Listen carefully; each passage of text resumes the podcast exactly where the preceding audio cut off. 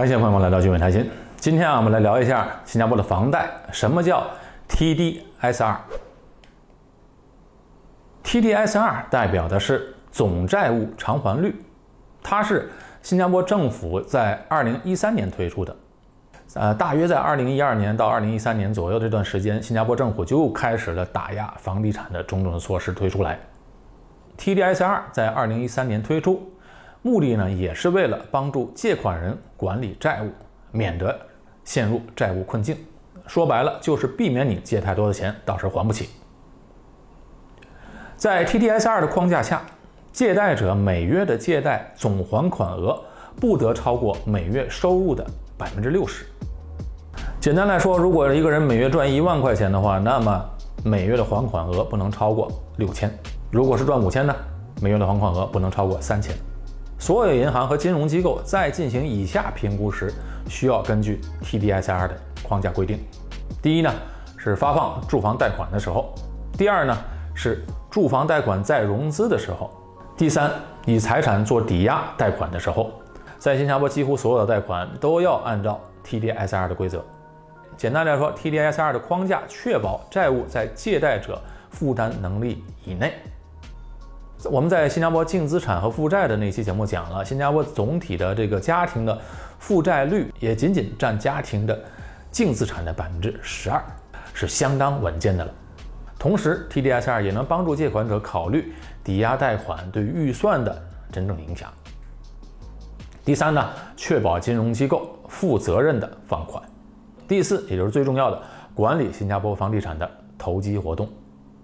总而言之。TDS 二有助于防止发放高风险贷款，并助于规范银行在评估借款者还款能力时使用的这么一个框架。啊，借款者每月的借贷总还款额不得超过每月收入的百分之六十。如果你承担的债务越多，比如你已经有了汽车贷款、信用卡的账单没还，每月要分期还款，或者一些其他的个人贷款，那么。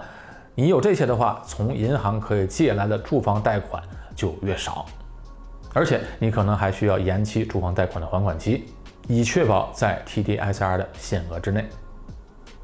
那有人说了，我如果和其他人联名买房呢？那这样 TDSR 怎么算呢？算你两个人的。如果你和其他人联合成为借款人，那么 TDSR 将根据以下来计算，就是两个人借款人的总月收入。减去双方借款人的每月的债务。还有一点需要注意的是，除了 TDSR 总债务偿还率之外，还有一个抵押贷款偿还率 MSR。什么是 MSR 呢？如果你想购买政府组屋，不管是新的还是二手的，或者执行公管公寓，也就是政府的公寓，除了 TDSR，你还要注意 MSR。